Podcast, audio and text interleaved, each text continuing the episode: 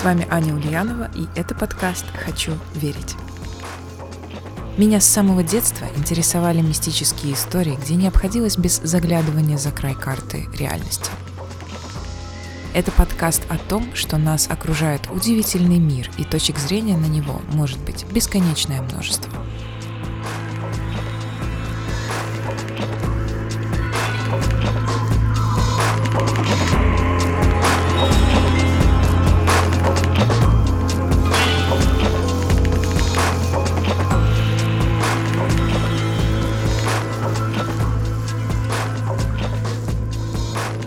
древности верили, нельзя рисовать или играть дьявола на сцене, а того, кто ослушался, ждет жестокое наказание.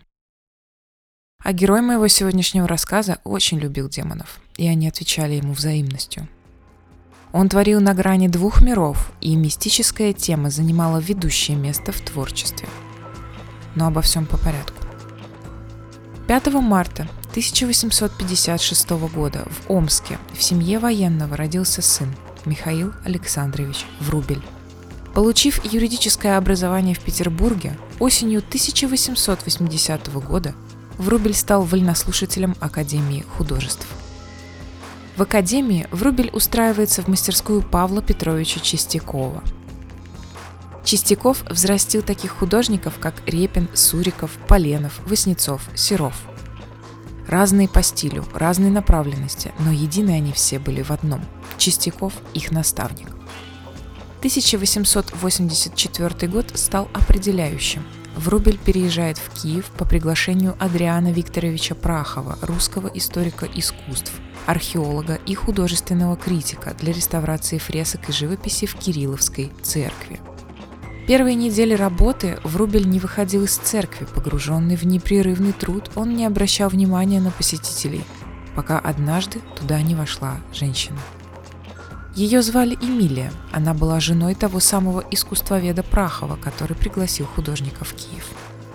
Врубель очарован Эмилией, он использует любые способы, чтобы привлечь внимание замужней женщины.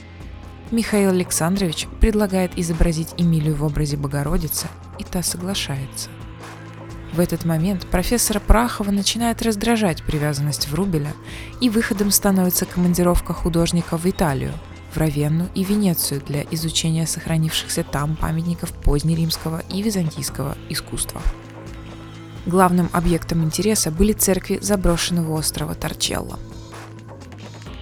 Но Врубеля не увлек ни Тициан, ни пышный венецианский гедонизм – Венеция скорее обогатила палитру, пробудила колористический дар художника.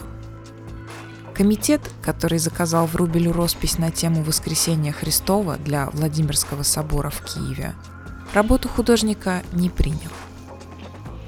Прахов однажды заметил, что для росписи Врубеля надо было бы и храм построить в совершенно особом стиле – Вспомним начало моего рассказа и поверие. Нельзя рисовать или играть дьявола на сцене, иначе быть беде.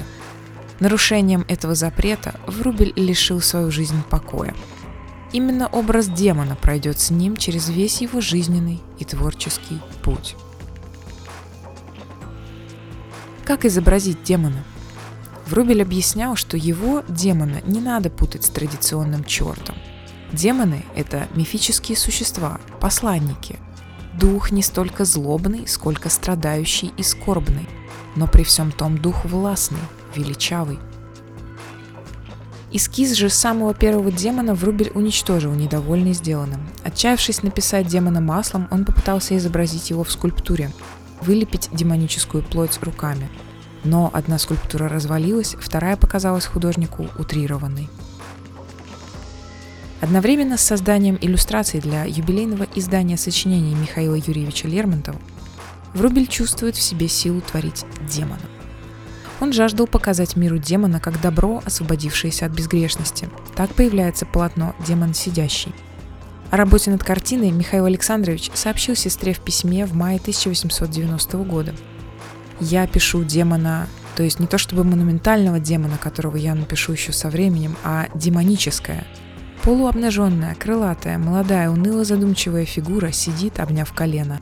На фоне заката и смотрит на цветущую поляну, с которой ей протягиваются ветви, гнущиеся под цветами.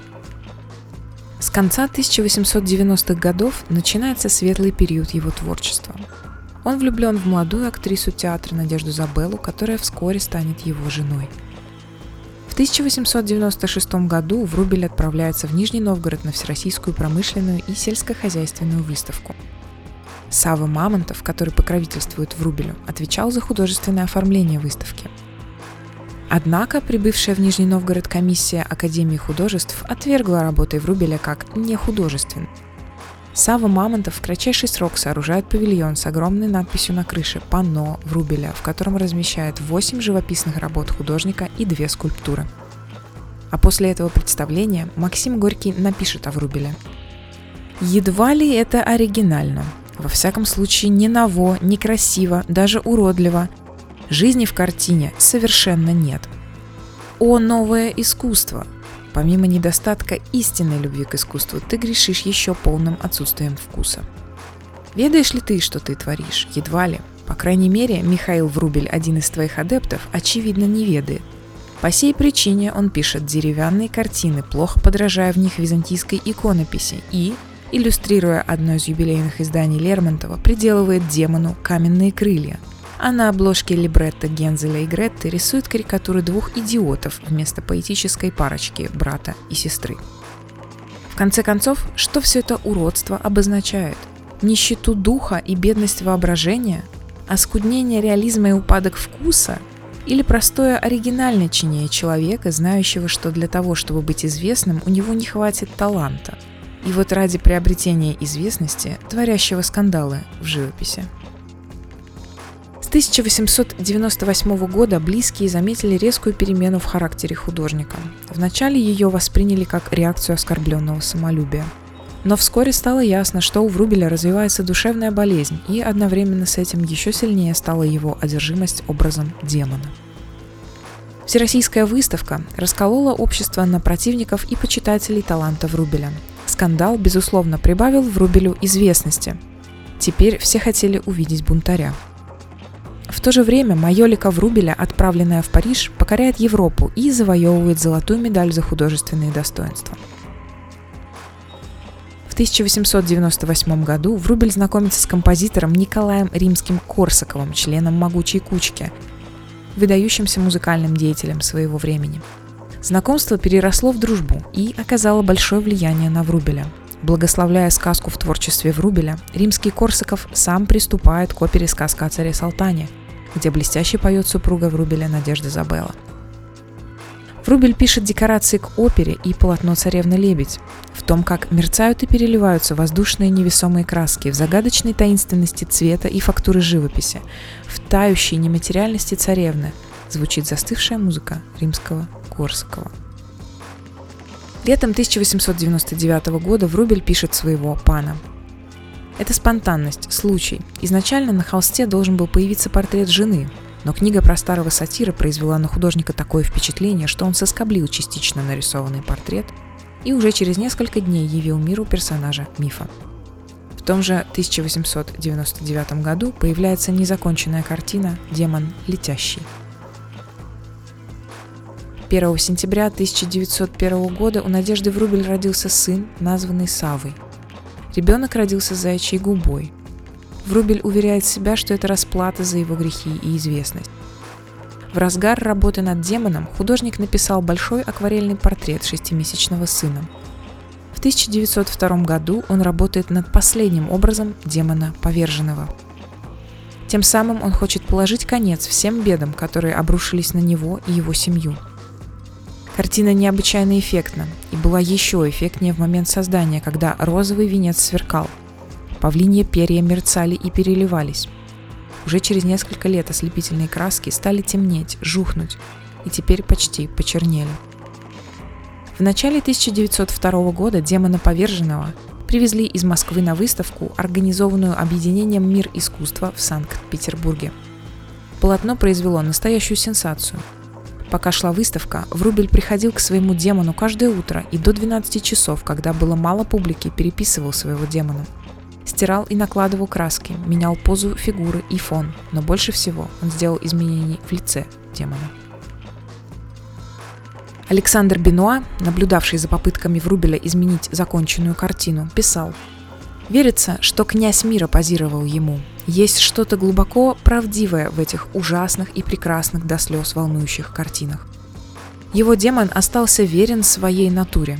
Он, полюбивший Врубеля, все же и обманул его. Эти сеансы были сплошным издевательством и дразнением. Врубель видел то одну, то другую сторону своего божества, то сразу ту и другую, и в погоне за этим неуловимым он быстро стал продвигаться к пропасти, которой его толкало увлечение проклятым.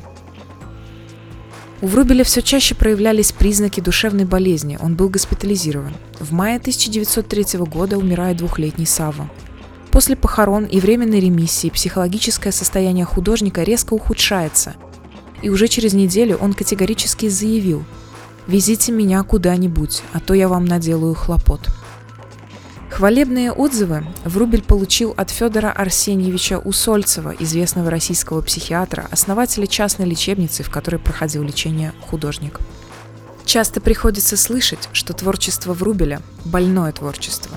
Я долго и внимательно изучал Врубеля, и я считаю, что его творчество не только вполне нормально, но также могуче и прочно, что даже ужасная болезнь не могла его разрушить.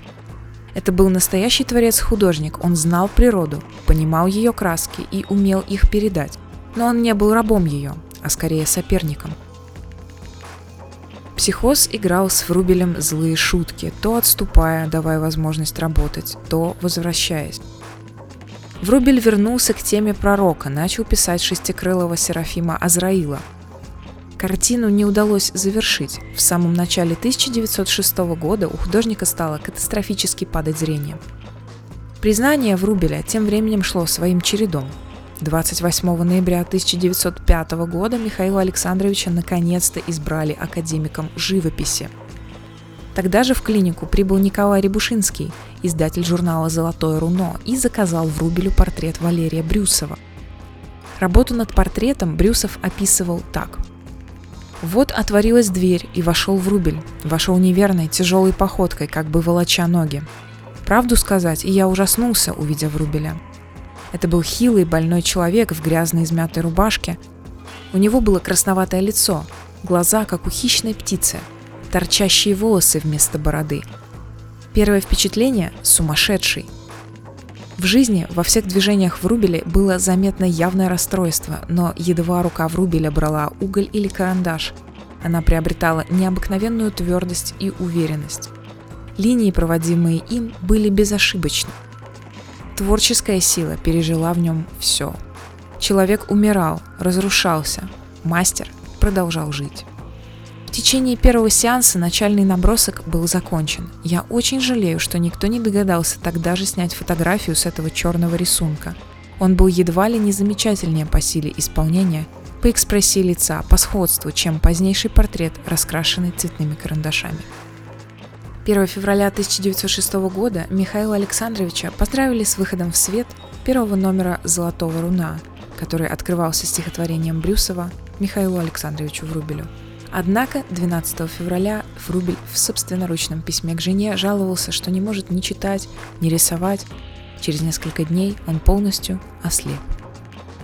1 апреля, накануне смерти, Врубель привел себя в порядок, вымылся с одеколоном и ночью сказал ухаживавшему за ним санитару «Николай, довольно уже мне лежать здесь, поедем в академию».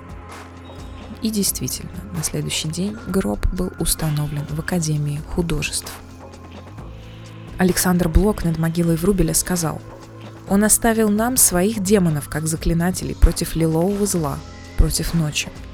Перед тем, что Врубель и ему подобные приоткрывают человечеству раз в столетие, я умею лишь трепетать. Тех миров, которые видели они, мы не видим». Также Блок напишет, Проклятую цветную легенду о демоне создал Врубель, должно быть глубже всех нас, постигший тайну лирики, и поэтому заблудившийся на глухих тропах безумия. Демон поверг своего творца. Художник, описавший демонов, должен был испить свою горькую чашу до дна. Он перешагнул тонкую линию, отделявшую бытие от небытия. И кто его встретил за той последней чертой? Ангелы или демоны? Мы никогда не узнаем. Это был эпизод подкаста под названием «Хочу верить». И если вы слушали его на платформе, где можно ставить оценки и оставлять комментарии, расскажите нам, что вы думаете. Также вы можете поддержать нас прямо сейчас на платформе Patreon, найдя подкаст «Хочу верить». С вами была Аня Ульянова.